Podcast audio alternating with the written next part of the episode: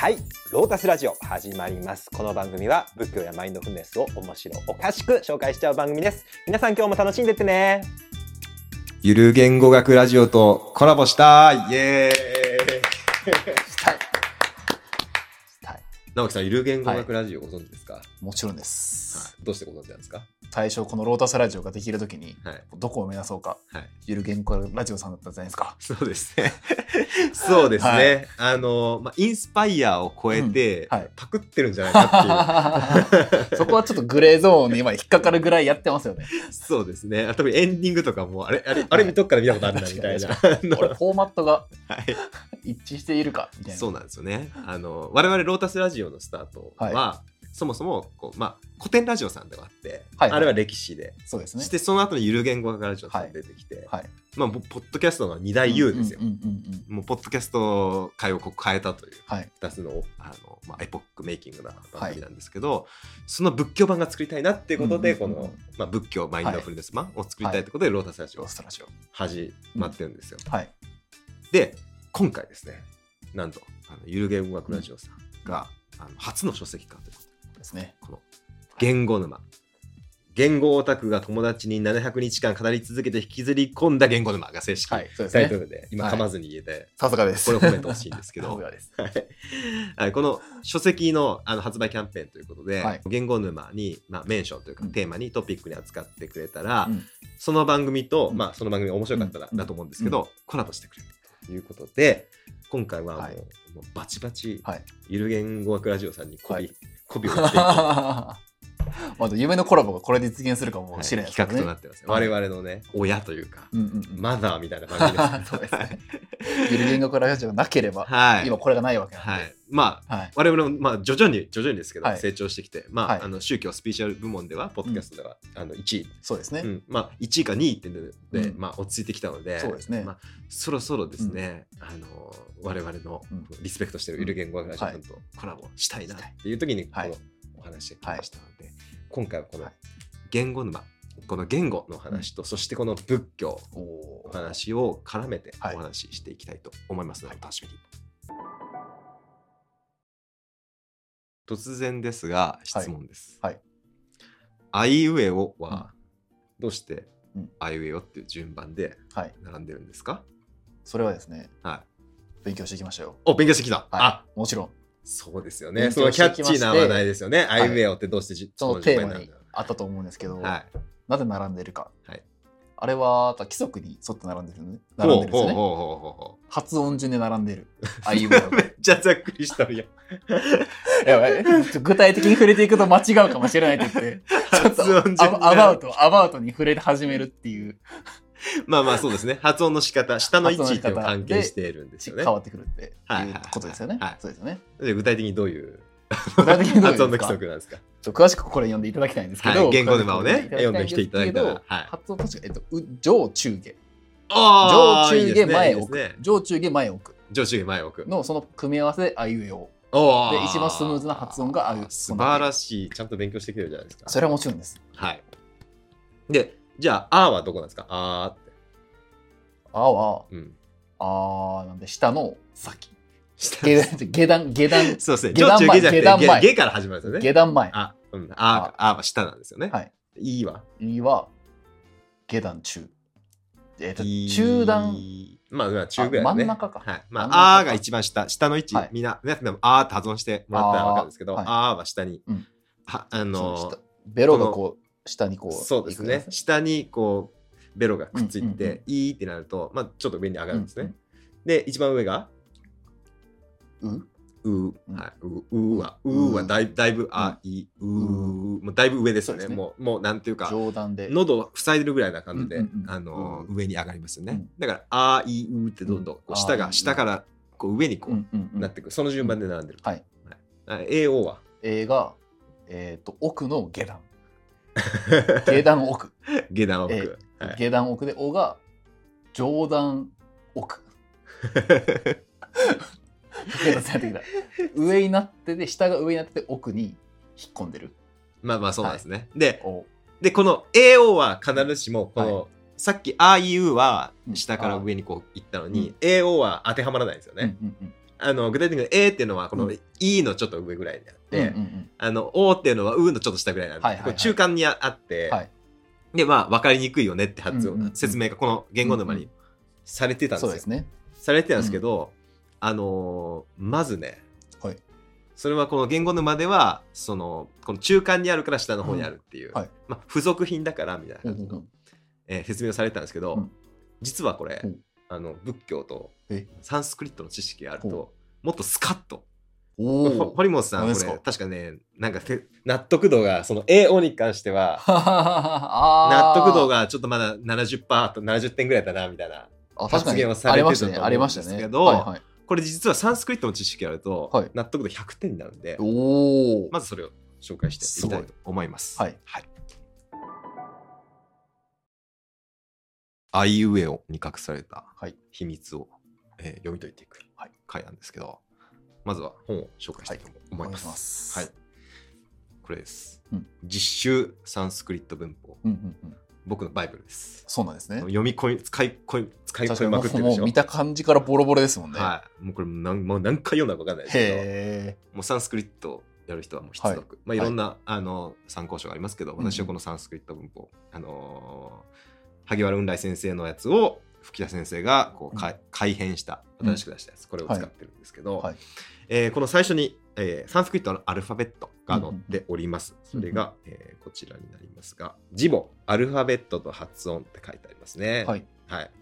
で、えー最初は、あいうえおっていうのは母音、まあ、母なる音と書いて母音なんですけど、そこから始まっています。はい。サンスクリットの母音がありますね。うんえー最初は何ですか？あ、あ、うんはい。次に、まあ、長いあがあるんですね。あーってこと？で次は、い、い。次は、い。次は、う、う。次は、う、あれ？って思いません？一緒？あれ？これサンスクリットですよ。はいインドの、はいまあ、2500年ぐらい前からあるはい。言語の母音ですよ。なんで日本語と一緒なんですか？うん。なんで日本語と一緒？はい。並びが。あ、いい。え、でもそれさっき話したあの発音のしやすさじゃないですか？発音のしやすさで、じゃあもう全ての言語これで並んでるんですか？っやっていうわけじゃないですね。ていうわけじゃないですか？はい。うん、だってアルファベットなんえ？て A, B, C, D, E, F, G でしょ。全然違うし。確かに。まあはい別にあいうとかじゃないですもんね。はい英語とかやったら。は他もそうですもんね。はい理由？なぜ一緒なのか？い。はえー、なんだ？語源？語源というか、もともとが一緒？い。おいいですね。近づきました？はい。で、日本語とサンスクリット語どっちが古いと思いますか？むずい。えー、ずっとサンスクリット。はい。当然、まあ、まあ、その日本語をどこまで遡るかわかんないですけど、はい。あの確実に整整備されたのはサンスクリットの方がもう全然前ですね。はいはいはいだってあのインダス文あ、まあ、インダス文明はサンスクリットじゃないんですけども、まあ、本当に、まあ、エジプトとかと同じぐらいの歴史がある場所ですから、当然古い、はいまあ、結論から言いましょう、はい。日本語のはい50音、うんあいうえおも赤さたなも、うんあれは全てサンスクリットのシステムをパクってきてるんですあ、日本語がパクったんですか？はいえ？そもそも日本人ってそんななんかシステマティックな思想できないじゃないささっき下の位置であいうって決めたみたいな そんなこと日本人がやると思う。あの 感性だけで生きてる平安貴族たちが。そうですね、確かに。やらないん完ですよ。全に感性の人たちですもんね。はい。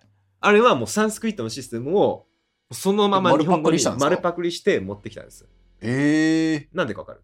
なんで？なんでこの全然日本語と関係ない人のこの音韻のシステムをサンスクリットからインドの体系を日本にこう輸入したかわかる。当時仏教研究が盛んだったから、はい。まあ、まずはそうですね。まずはこれ持ってきた人は何を隠そう？お坊さんです。お坊さん。はい。むしろ弘法大師空海うんのまあ流れです。はいはいはい。あの人たちがこのインドのシステムを持ってきてほうほう50音を作った。でもなんでこの50音作ったと別に色は色はにほへとっていいじゃん。色は匂いの尻ぬるおって分かりやすい。ああの、覚えやすいさ、50音のシステムがあるのに。えもともとあったんですか？じゃあその色はにほれとあれも、あれも空海さんが作ったと言われてるからね。えー、そうだよ。だってあれ、ね無常を歌ってるからね。あ色は色へとあそれを50音で表現してるっていうのがあれですよね。そううん常なら。あれ、無常を50音で、はいあれをお坊さんが作ったのは間違いないです。あの、うんうんその、なんていうの、50音っていう文字を習うのに、はい。ついでに仏教の要素も習わせる。ああなるほどなるほど。面白い。まあこんな天、はいはい。こんな天才的なことで仕事は空海さんしかできないってことで、うんまあ、空海作と言われてるんですけど、うんうんうんうん。でまあまああなんでお坊さんがでもこのややこしいというかはい。日本人的には別にもっとさ色は匂い度の方がなんか感性に訴えて、うんうんうんそういいじゃない。ぽいですよね、うん。なんでこのすごくな機械システマチックなやつを導入したか。なんで導入したか、はいうーん。じゃあ答え言っちゃいますよ。はい。結論から言うとこの50音は、うん。マントラを正しく発音するために導入されたんです。ほう。マントラを正しく発音する。はい。弘法大師空海はい。が作った仏教宗派なんですか？真言宗。真言宗ですよね、マントラのはい。宗マントラの宗ですよね、はい。マントラの宗ってことは、まあ、ひたすらマントラ唱えるわけですよ、はい。でももマントラがもしうん間違ってたら、はい。発音が違ってたら、はい。マントラの効果って現れると思います？いやなくなる。なくなっちゃうよね、はい。ギャーテーギャーテーうん。ギャーテーギャーテーがなんかさ、普通になんかタテタテとかなってたらもうあれみたいな、うん。なんか好評は失われそうですよね。はい、効果を失っちゃいますよね。っていうことであの当時のえ？仏教僧、まあ、空海さんから連なる人たちは、はいまずマントラを唱えるのは大切なのは分かったけど、はい。正しく発音しなきゃっほう。ていうニーズが生まれたんですよ。はいはい。で正しく発音するときに、はい。マントラっていうのはインドのはい。言葉、うん。サンスクリットですから、うんギャーテーギャーテーハラギャーテーとかね、インドの言葉ですからじゃあインドの発音体系を学ばないとうん。正しく発音できないよね、なるほど。と言って持ってきたのがこの50音。そあそれで50音が来て。はい。えでもそれがなんかもう今なんか日本ベーシックになってるじゃないですか。はい。日本ベーシックになってます。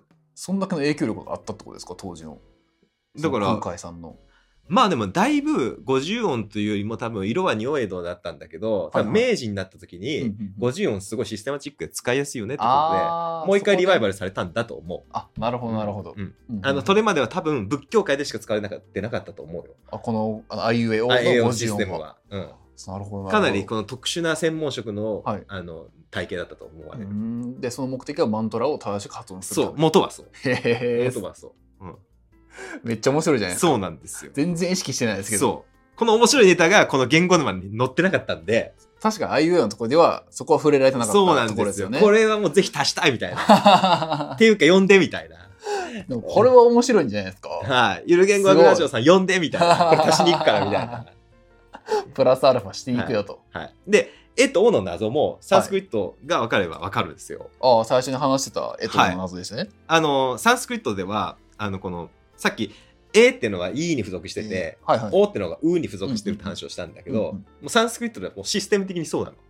え？システムでそうなってる？うっていうのは、なんていうか、あ、い、うが基本の母音でえ、おっていうのはそもそももう二重母音って、二重母音うん。うんまあ、えーと、おーっていうの伸びてるんだけど、なんていうか付属の母音なのよ。もともとあ、い、うでそこから派生していくっていうシステムなの。へえで、あのー、えっていうのは、いのつ、いが、なんていうか、あのーまあ、具な化っていう、まあ、はい。いが進化するとえになるっていうシステムがあって、で、うが進化するとおになってるってシステムがあるんですよ。ほうほうほこれ例えばっていうと、はい。単語レベルでも現れてて、はい。えー例えば、ベーダってわかる？ベーダってアーユルベーダとか。ああ、そうそううそうそう。そうそう、はいはい。インドでね、リグベーダとか、はいはいはい。まあ、インドのあの、はい。聖典の名前で、はい。ベーダってよくつくと思うけど、うんうん。あれもともと知識っていうんだけど、うんうんベーダなんですよ。うんうん。BEDA なんです。BEDA あれ、もともとは、えビドゥ、BID っていう、うん。はビドゥビドゥっていう単語が元だったんです。うんうんうん。で、それは知るっていう単語。はい。それを名詞化するときに、うん。その、なんていうか、母音もバージョンアップさせるんです。ビドゥからえ？BID のはい。I を E に変えて、はい。ベーダになるんです。ええじゃあ元々はビドゥで、うん。B の I とビドゥうん。のう？まあ、ああがつあかつくんだけどね。ビドゥからベーダになってる。はい。その、の進化の過程で I が E に変わるっていうのは、あのあれは I の進化系というか、愛愛の強調系みたいな。なるほどなるほど。愛にくっついてる。はいはい。これ発音上もくっついてたでしょ。はい。うん。あの、A っていうのは、うん。まあ、い、い、いの位置からちょっといったところみたいな。感じの。あちょっと曖昧な感じ曖昧な感じだったねでしょ。はいはい。うん。あれ、それも、それがなんか意味に、なんていうの、くっついちゃってる感じなんだよね。サンスクリットのシステムとして。はいはいはい。意味的にも、その、うんうん。発音体系が、発音体系のこの、下のはい。位置の関係が、その意味にも、うん。元の意味はこっちで、うんあの、ちょっとそっから派生した語はここって言って、愛のビルの方は元の意味、ベーダの方は、あの、そっから派生した意味みたいな感じで。へえ。じゃあそれで進化がしていると。そうそう、進化してるんですよ。あじゃあもともとは単母音。あいうっていうメイ基本的にはンの母音だったけど、うん進化すると二重母音になってる。。だから当然、その進化したやつは後ろの方に来るんだよ。ああ。え、後ろのあ、い、うの順がってこと？番で、はいあ、違う違う違う、あ、ごめん、順番的に。うんああ、なるほど、なるほい、どう。があって、そして、英語ああ、なるほど、なるほど。そういうことですね。はい並び順ってことですってくる。はね。い。で、まあ、これ後で動画で出しておきますけど、はい。サンスクリットの方を見ると、あ、い、う、そして、英語なんですよ。ああ、確かに。あいうえおや。はい。これは、すげえ。そうなんですよ。だから、あのーこの発音体系で説明すると、ちょっと無理があるというか、だいぶしんどい説明だってこう、堀本さん言ってたけど、まあそれはそうで、曖昧ですもんね。うん。それはそうで元ネタがあるんですよ。なるほどね。サンスクリットの順番が、まあ、あいうまでは正しく発音で、あの、正しく説明できるんだけど、音はい。この音韻論でうんうんうん。説明できるけど、えおっての後ろに回されて、はい。なんでえおって順番なのかって言われたあら、ー。これサンスクリットがそうだからっていう、あーなるほどなるほど。理由を深掘っていくとサンスクリットがそうだからに行き着くと。そうなんですよ。これでもう、もう元ネタがこうだからで、これでもう納得できるんですよ。なるほどね、い、やまさかサンスクリットだったとは。そう、なん、そう。まあこれ有名な話だけど、なんでこれ、言及、多分ね、これサンスクリット有名な話ですか？有名な話。あそうなん有名ですか？な話で。へえ有名な話なんだけど、はい。まあサンスクリットの知識ないと多分説明が微妙になるんで、ああなるほど。これは足していきたいなと思ってて。ああいうえをやりましたけど、えー赤サタナの方、ーはいはい。えーこれは、うん。なんでこういう順番になるんで、赤サタンの順番。はい、あれ？それ触れられてなかったですよね。触れられてましたよ。触れられて最初にましたっけ？触れられてましたられてましたっけ？はい。赤サタなってる順番ははい。いやそれこそえー、言いやすいからじゃないですかいやでもこれも日本人にはこんな美しい体え？験作れないっていう感じのすごいシステムが隠されてるんだけど。はい。まあかさたな。ああ思い出した思いた出した、まうん。ああれこの下の位置移動でしたっけ？そうですね後ろから順番にあそうだそうだ思い出した思い出した。かってのはすごい後ろにある、かさ。まあさっていうのがもともと茶なんだけどね。ねうん。ささっていうのは後から変わった発音だけど。かさたなはがもともとファなんだけどね。うん。ファあま。あま。というふうに、うん。えーこう下が下後ろから順番に、うん喉から順番にこう前の方に最終的にはパッってこう唇までいっちゃう。あーあ書かれてましたね。はいはい、触れられてこういう順順番で並んでるんですよ。こんなの絶対思いつかないですからね日本人は、これはもう完全にサンスクリットシステム。ああそれもシステマチックなうん、ところで。だからもうヨーロッパ人昔サンスクリットを研究してたヨーロッパ人もうん。なんて美しい言語なんだって言ったのは、へえそういうことで文法的にもすごい整理されてるんだけど、はい、う発音体系も完璧に並んでるんですよ。ーんなるほどなるほど。で、この元ネタが、えーこれですね。母音の方。か、うん。かが、かか、並んでますけど、うんうんうん。この、あまあ、か、か、け、か、き KA、次は KHA とか、うん。で、GA、GHA って並んでるんだけど、うんうんうんあの、この、H が、あの、ある、か、かとか発音するやつは、はい、日本語にない音なんで、うんうん。まあ、採用されなかったんです。うーん。だから結局採用されたのだけ拾ってくると、このか、か。次は茶。ちゃ。で、茶ってないじゃん、日本語にってなりますけど、うん。これがさなんです。さあさはさ昔は日本でも茶って発音されてたんです。それがさに変わってそうーんう。だから、本当はもともとマジで本当はパクってる感じの体型だあった。ー昔の平安時代ぐらい。はいはいはいあの、か、茶、そして、えー、たですね。た。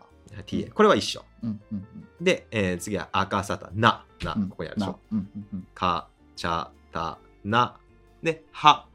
はっていうのは、昔はファフィフフェフォーだったんで、うんうんうん F ですね。F F 音でした。うんうんうんこれは、あれでしょ、確か平安貴族の日記とかにも、はい最近の若者はファフィフヘホをハヒフヘホと発音してよくないみたいな。えーえー最近の若者はみたいな感じの。当時からあったんですそう、あったあったあったあったあった。ツイートされてそうなそうそうそうそうそうそう。面白いっていう証拠が残ってるんで、わかるんですよえー。当時にあったんですねそういそう、若者言葉で、ハはいヒフヘホ、はいはいハヒフヘホと発音して、えーなるほど変わってっちゃったんでですよ。はいはいはいもともとはファ、あのー、ファなんですね。はいで、えーっと、あ、ファってごめん、パ、パなんだね。うんパーですね。うん、はいパーで、で、えーっと、赤さたな、は、ま、まあ、まあがねはいはい。まで完全に唇の音唇の音ですけど、まあ、これが、まこのサンスクリットシステムがそのまま取り入れられてる。取り入れられてと。うん当時の日本でこれを採用されて。うん。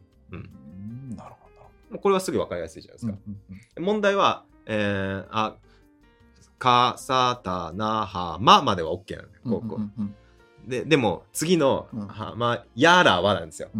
やらは、うんま、まで、ここまで行っちゃってるじゃん。はいはいま。まで、この理論でいくと、これ以上先ないじゃん。あ、はい。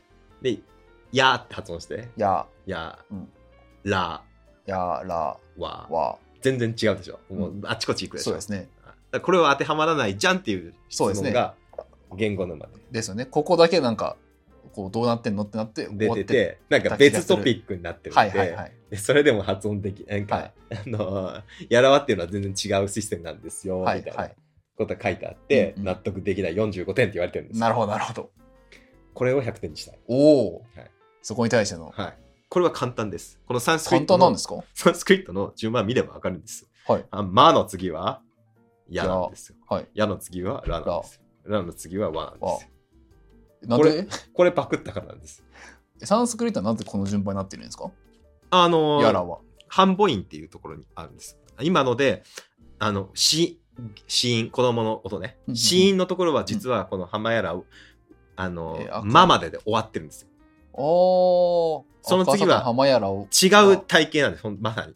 あ、別？半母音っていう母はいはいはいはい母音の体型に入る。だからもう普通にこここで切れてるの、普通に。あ別カテゴリーが始まるみたいな別カテゴリーが始まるの。って感じなんですかね。だから別カテゴリーがだっていう、この水野さんの説明っていうのははい正しいんだけど、うんうんうんでもななんでそこで急に別カテゴリーになるかって言ったらサンスクリットがそうそうだから。ああ、なるほど。サンスクリット語のこう体系的に別カテゴリーがここから始まるから違うよと。日本語では全部まとめて子音になっちゃってるんだけど、そうですね、50全部がそうですね。並んでますね赤さた浜やらはまでが。うんうんうんでもサンスクリットではここからは下は半母音っていうところ。おおなるほど。システムになってて、やっていうのは、まあまあ、いとか、いとかあとかの中間音だから、やっていう半半分の母音。うん。で、らが半母音ってらおかしいじゃんみたいな。うん。らってどう見ても、ラリルレロはうん。どう見ても母音でしょって、やっぱうん。り子音でしょっていう,、疑問があって、これは古代の日本人も相当悩んでる。おたやのお坊さんも、うん。なんでこれが半母音なのみたいな感じで悩んでるんだけど、これはサンスクリットには、あいうの後に、りとか、るっていう、あこの R っていう母音があるんですよ。R という母音がある。あるんです。これはもうサンスクリットの読書事情です。あいうえおだけじゃないんですか？はい。母音が。母音待って、まあ、世界には母音いっぱいあるからね、それは。英語なん英語の母音とそうかか中国語の母音なんて、そっか。あの、いくらでもあるだからね。いろんなパターンありますもんね。はい。うん、それは、それはもちろん日本語は少ない方ですから、むしろ。めちゃくちゃなるほど、なるほど。はいそれで発音が下手だって言われてまはいすから。はいはい。でサンスクリットにはかなり特殊な R,、はい R っていう母音と L っていう母音があるんですよ。あ、L もあるんですか？はい。へえ。それが、あの、この半母音に入り込んでるのがね。これはサンスクリットの事情を知らないと絶対わからない。なんでここに、や、ら、わのらがあんのみたいな。半母音コーナーにみたいな。うんうんうんこれはサンスクリットに母音があるんです。らっていう。うなるほど。で、わっていうのも、はいあの半母音ですから。これは、あの、多分 U とか A とかのくっついた形でしょうけど、わってあるんで、うんこれが、うんあの、この事情、サンスクリットのこの並びがあるから50音がああなってるの。へえ。だだから音韻的には必ずしもこう綺麗にいかないのはそういうことで、うんうんだって元ネタがあるから元、うんというかマントラ唱えるためですから、うんうんうん別にこの音韻的に完璧を期すためにはい。あの導入したわけじゃなくて、に日本からしたいってことですね。そうそうそうそう、はいはいはいこのシステムを作りたいんじゃなくて、うんうんうんマントラを唱えたいから持ってきてるから。そっか、そういう文脈があるんですね。当然別にシステム的に破綻してても元ネタに合ってればいいんですよ。ああ、そうかそうかそうか。でも今だとマントラを発音するためみたいな感じで見てないですもんね。まあ全く知らんでしょうね。絶対そんなことで全く知らんでしょう50ねを見たことないですもん。はいマントラ発音するためにあるなんて多分誰も知らなかった。いや、面白いですね。で、最後ですよ。はい。赤さたな浜やらは、を、最後は、うんで終わってますよね。うんうんなんでうんで終わっても、と思いますか？なぜ、んで終わる？はい。でもなんか意味があるんですよね。はなぜ終わるか。い。はい。うーん、響かせるため。あこれはですね、マントラを響かせるため。マントラの最後は、うんで終わるからです。うん。はい。で例えばどんなマントラですか？あの、有名な、これ、有名なというか、まあ、チベットの方でよくはい。唱えられる、オンマのオンマニパドメフーンってフーンです。あれです、うん。オンマニオンマオンマニパドメフーンフーンフーンです。もともとはフーン HUM フーンうん。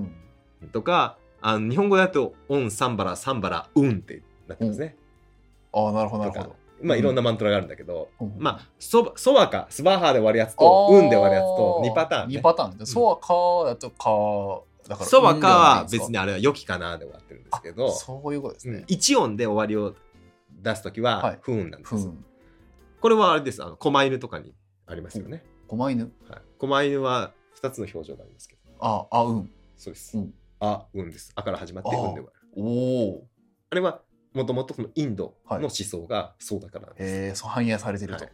で終わりの音っていうのはうんなんです、うん、というかまあ正式には不運。いやーすごいなー、はい。だとしたら確かにこのなんか構造が綺麗って言われてる理由もなんかわかりますね。そうそうそうそれもちゃんんと最後「うん」で終わるんですまね、マントラマントラを唱えるために導入されたシステムなんだから終わりもちゃんとマントラの運がああなるほどなるほど。だからこあの金剛力士像とかもそうでしょ、はい。あうんですよね確かに。はい、あれはあの日本システムじゃなくていやこの面白。インドシステムをはい。そのまま持ってきて,、持ってきた。そして50音の最後の「運は」はい。で50音を唱えるためにマントラが終わるようなシステム、へえいやこれいいですね。まあ、もうちょっと深読みするとそれをベそれをベースにはい。弘法大師空海は、はい。あのあれいろはいろはにほへとちりぬるを、はい。あれはあのえ？あれ自体がマントラになってるみたいな。え？空海がマントラっていうのを、はい。まあ、日本語バージョンで作,、はい。作って、はい。このまあこのなんていうのかインドではこの音っていうのが宇宙の創造とされてて、はい。音はすごい大事にされてて、音でこの、うん。あもう宇宙の最初「あ」からはい、うん「運」まで表現してる、うん。それをこうあのーいろはにほへとで、はい。意味的にはい。この仏教の無常はい。を入れて、はい。あのこの音を発音しながら、はい。こう無常を体感できるマントラにしたっていう説がある、天才すぎません？天才すぎるね。はい。天才すぎません？そんな。天才すぎますよね、はい、だから日本語版のマントラとしていろはにほへとを作ったへ説があるんですよ。えいやさすがスーパースターですね当時の、はい、そうなんですはあいやでもまさかマントラを唱えるためだとは。で本当にそう考えると仏教の影響力すごいですね。そうなんですもう生活の中にもうはい。染み込みすぎてはい。もう意識できないレベルだったっすもんね、はい。はい。今。日本語にはもう仏教、はいまあ、特に仏教サンスクリットのはい。影響もうすっごい入ってる。いやーまさか50音に入ってるすごい。ですよね。でも日本語を喋る以上はもう影響を受け続けますもんね。そうこれのそうそうそうそう。そうはだからあいうえお赤さたら浜やらはをうんって言った瞬間、うん。もうそこで世界が想像されて世界が終わってるんですよなるほど。我々は知らず知らずのうちに古代インドのマ,、はい。マントラを唱えさせられてる。学校でめちゃめちゃやりましたよね最初。あれマントラ書いて写経ラ書いて写経 確かに。写経さこの流れだったらそうですよね、はめちゃめちゃさせられたじゃないですか、はい。小さい頃い、はい、写経させられてたん写経してましたね。あ赤さたの浜原あいえを書きくけこはい。わおぼんそうです。いやー面白いな。空海の設計した、はい。もうなんてあの のマントラシステムの中にいますもうね組み込まれてたんですね、はい、もう空海の手のひらですね我々今今ですらそうそれでしか喋れないんで、はい。僕は。はい。日本語しかほとんど喋れないぐらいなんで、はいもう空海さんとつながりを感じますねはい、そうなんですよ。っていうね、いや面白い。はい。っていうネタをね、ぜひこの本家本元ゆる言語ラジオのあラジオのお二人にぶつけたいっていうのが私の熱い思いでございますので、ぜひこれをね、見ていただいて、絶対リアルでこう話してくれたらもっと深い 絶対話合うと思うんで、ね絶対ですよね。はい。読んでほしい。はい。そしてこう見てる人も、あのぜひロータスラジオさんを、はいあのゆる言語学ラジオさんに。推薦というか、はい。レコメンドという。かコメントしてほしい。あのツイッターでねあのつぶやくとなんかレコメンドになるみたいなのでね。背中を押していただければ背中を押していただきたいはいと思いますので、よろしくお願い。します。ゆる言語学ラジオさんへのプレゼン。はい。会、はい。終わりました。はい。がちょっとまだ喋り足りて、まだまだね、実ははい。プレゼンしたいことがあって、あああるんですね。はい。はい。ちょっとプレゼンしたいんだけど、どうぞ。お願いしますあのーこのゆる言語学ラジオさん、はい。あのーソシュールというはい学者に言及しています。うんうんうんソシュールさんご存知ですか？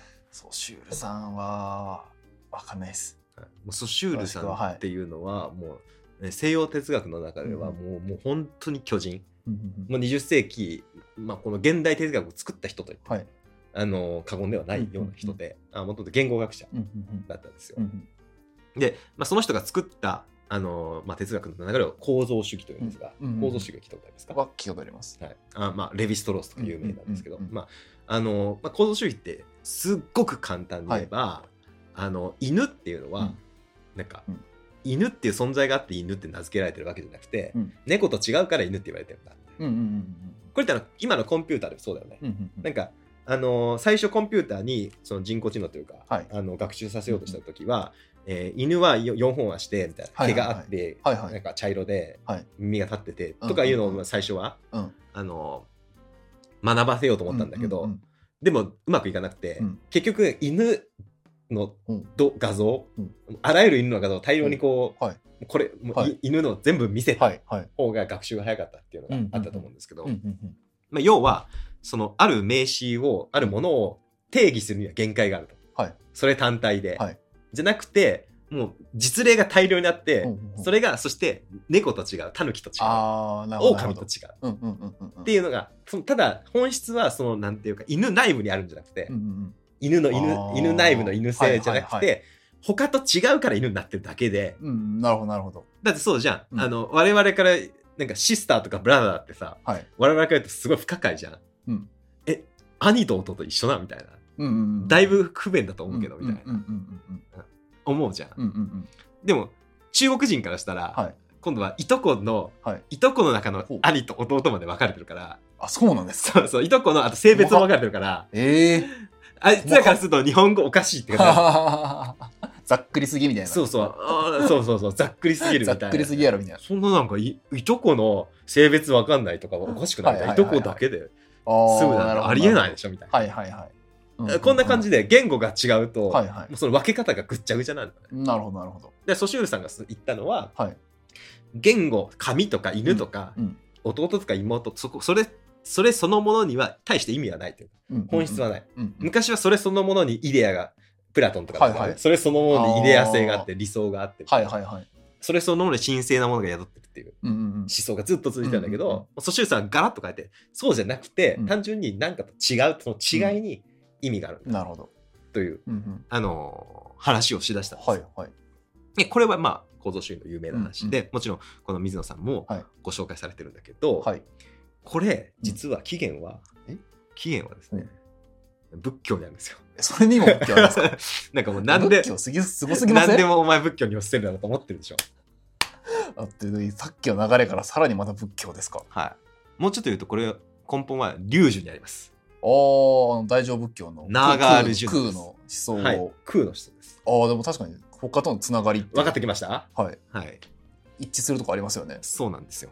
あの思想、あの根本は、はい。あの縁起思想になって、ああなるほどなるほど。縁起っていうのは昔は、はい。ブッダの時代の縁起っていうのは、例えば雨が降ったから地面が濡れて、うん。雨が降ったから風が吹いて寒いとか。うんうんうんこれ時系列的な縁起だったの、はいはい。我々は生まれて年老いて死んでいくうんうんうんうん。時系列じゃない。うんうんうん。でも龍樹さんっていうのはその縁起の概念をガラッと変えたのよ。ああはいはいはいはいはい。つまりあの暑いは寒いがあるから暑いんだみたいな。うんうんうんうんうん。時系列じゃないよね。ね。うんうん。時系列じゃ関係性関係性だよね、うん。だ縁起概念を広げたの。よはいはい。時系列的な縁起から、はい。龍樹さんっていうのは、はい。まあ、これ龍樹がとはちょっと言っちゃいけないんだけど厳密に言うと、うん。まあ分かりやすく龍樹がって言ってきます、うんうん。あの龍樹以外龍樹の前からそれは出てきたと言われてるんだけど、うんうん。はい。時系列的な縁起からいそうじゃなくて、うんこれは暑いは寒いがあるからうん。暑いんだと、うん。ぬるいがあるからまた暑いだと。なんるほどまあこれ苦があるからこの幸せがあるみたいな。そうそうそうそうそう。関係性みたいなそうだ感じですね。から暑いっていうのは空,、は空なんだよ。はいはい。単純に暑いと寒いっていうのはその縁起こそが本質なんだ、うんうんうんい言い出したんですよ、うんうんうん。でこれってさっきの構造主義と全く一緒だよね、うんうんうん。確かに。犬っていうのは空なんです、うん。じゃなくて犬と猫ととの縁起の中で意味が立ちあ現れるんです、うんうん。空ですね。空でしょ？うん。空でしょ？一緒だよね、うん。これ偶然だと思え偶然だと思う？う、はい、これ。偶然じゃないってことですかね。だとしたら。は、はい、これはすごく面白い。え？あの偶然だ学んでたとかでってことですか？実は、はいえーソシュールさんの博士論文というのは、はい。サンスクリット語なんですよ。え？サンスクリット研究者だったんですよソシュールさんもともえ仏教の研究者ではなくサンスクリサットという言語を研究してたんですか、はい、サンスクリットの研究で博士論文を書いてる先生なんへです、まあ、当然このインド思想っていうのえももちろん学んでますよね。学んでる。触れてる。ええすごっ。だからソシュールさんが出したあの構造主義というのは、はいこの空。インド仏教。そしてこの龍樹のはい。縁起空のはい思想はい。が面白。ベースになってはい。20世紀のはい。西洋哲学を世界を一変させた。えすごくないですか仏教。すごいでしょ。まず至るところにありすぎません？はい、はい、すごすぎません？これはぜひプレゼンしたい。ちょっとこれ。言語学ラジオにプレゼンしたい。マジですごすぎません？すごいでしょ。だってそういうで今その構造主義っていうのがはい。もうなんていうんですかね。スタンダード。スタンダード。さだからみんなあの進んでるとか言わないじゃない、はい。あのこの国は進んでてあっちは遅れてるなんて言わないじゃない、うんうんうん。単純にその文化体系が違うっていう、はいはそれまではそのなんか西洋文化はい。とかが、あの正解だというかうんうんうんうんうん。まあそういう思われて正たから解という、発展という味があうん。全部こうなるべきだ、はいはい。全員民主主義になるべきだ、うんうん。というあのがその構造主義以前のうんうんうん。世界だったのね、はいはいだって正解は一つしかないから。うんうん関係性の中なんてかうんうんその関係が違うだけなんて思ってもない、うんうんうん。でもあの構造主義が出てからは、はい。違うよねみたいな、うん。ただ単にその文化の体系というか、はいはいさいはい。はい区切りが違うだけで、うんうんうん。価値観も区切りで変わってから、うんだから当然違うから多様性っていう言葉が生まれたんだけどああはいはいはいあの今のこの多様性っていう言葉は、はいはい。あれはもう空ですよ。仏教の空がベースになって、はい多様性って言葉が生まれていやーすごい。はい。やもう本当仏教と切り離して生きていけなくないですか？もう誰しもが。そうですよ。ここうなってくるとだって今の世界の占めてる思想が元からもともと空から来てるってことですよね。そうです、まあ、特に近代思想は、はい。面白い。だからその西洋人がすごい仏教を受け入れて、はい。すごいあのあー西洋そうよね。でマインドフルネスがこうそうですよね。はいはい。今すごくうん。ブームになっ来てて、ますよね。え広まってるっていうのは、もうそれはもうその時から始まってるんですよ。なるほどなるほど。これすごいなっていうのはいがはいはい。すごいインパクトを与えてあるので、あまあその行動主義っていうのもあってある意味ちょっと受け入れられやすいベースがあって。まあまあでそれで東そ洋の。まあそこまで知ってる人はいないと思うけどねあんまり。いないと思うけど無意識のレベルで？っ無意識のレベルで多分、ね、てことですかね影じゃあ、うん。で、いや面白い。はい。まあこれ証明はされてないんだけどね。さすがにリュウジュソシュールがあー。リュウジュからパクったっていう証明はどうやらされてないみたいだけどただサンスクリット語の研究はしてたってしてたからは間違いないから。でもサンスクリットはもともとその仏教とあの東洋インていうかまあドのあたりのナーガールジュナーはサンスクリットで書いてますから、あそうか、はい、中論はね。なるほどなるほど、うん。ままあ間違いなくその思想には触れてっただろうなって、うんうんうんうんそっから得たんだろうなってみんなそういういろんな研究者は、うんうんまあ、そのそうだろうねみたいな感じまで止めてるんだけど証明したらすごい偉いことなんだけどうん、うんうん。多分そうみたいな、うんどう見てもだって一緒だもんみたいな、うん。なるほどなるほど。考え方としてそそれまで西洋見なかった考えがポンって出てきたっていうのはどう見てもそ,、他のうん、他の地域から。そうその人が、はい。そしてサンスクリット研究者っていうのは、へえ面こ白そうでしょうみたいな感じあるんで、はあ。はい、これもぜひねちょっといいですね。言語学かける仏教で確かに。ちょっと乗り込んでいきたい。それでやっていくともっといろいろありそうですよね。めちゃくちゃいますよ。もう今回のこの2つだけじゃなくて、はい。もう語源の山のようにあります語源のやつとかね。クイズクイズやりましたけど。クイズ会でやりましたけど、はい。語源のやつが大量にあるんでいでくしたね。いくらでも食い込めると思うんですよ。いくらでも食い込めるんでぜぜひあのご招待いただけたらと思っておりますので、はい。あの招待メールをお待ちしております。はいお願いしますはい、じゃあ今回はこれからしておきましょうはい、はい、ありがとうございます。はいロータスラジオ。今回もご視聴ありがとうございます。この番組では仏教やマインドフルネスについて宗派や教義を離れた立場で自由に楽しくお話しています。内容には諸説あり、厳密な交渉を経たものではありません。ご了承の上お聞きください。それでは次回もお楽しみに。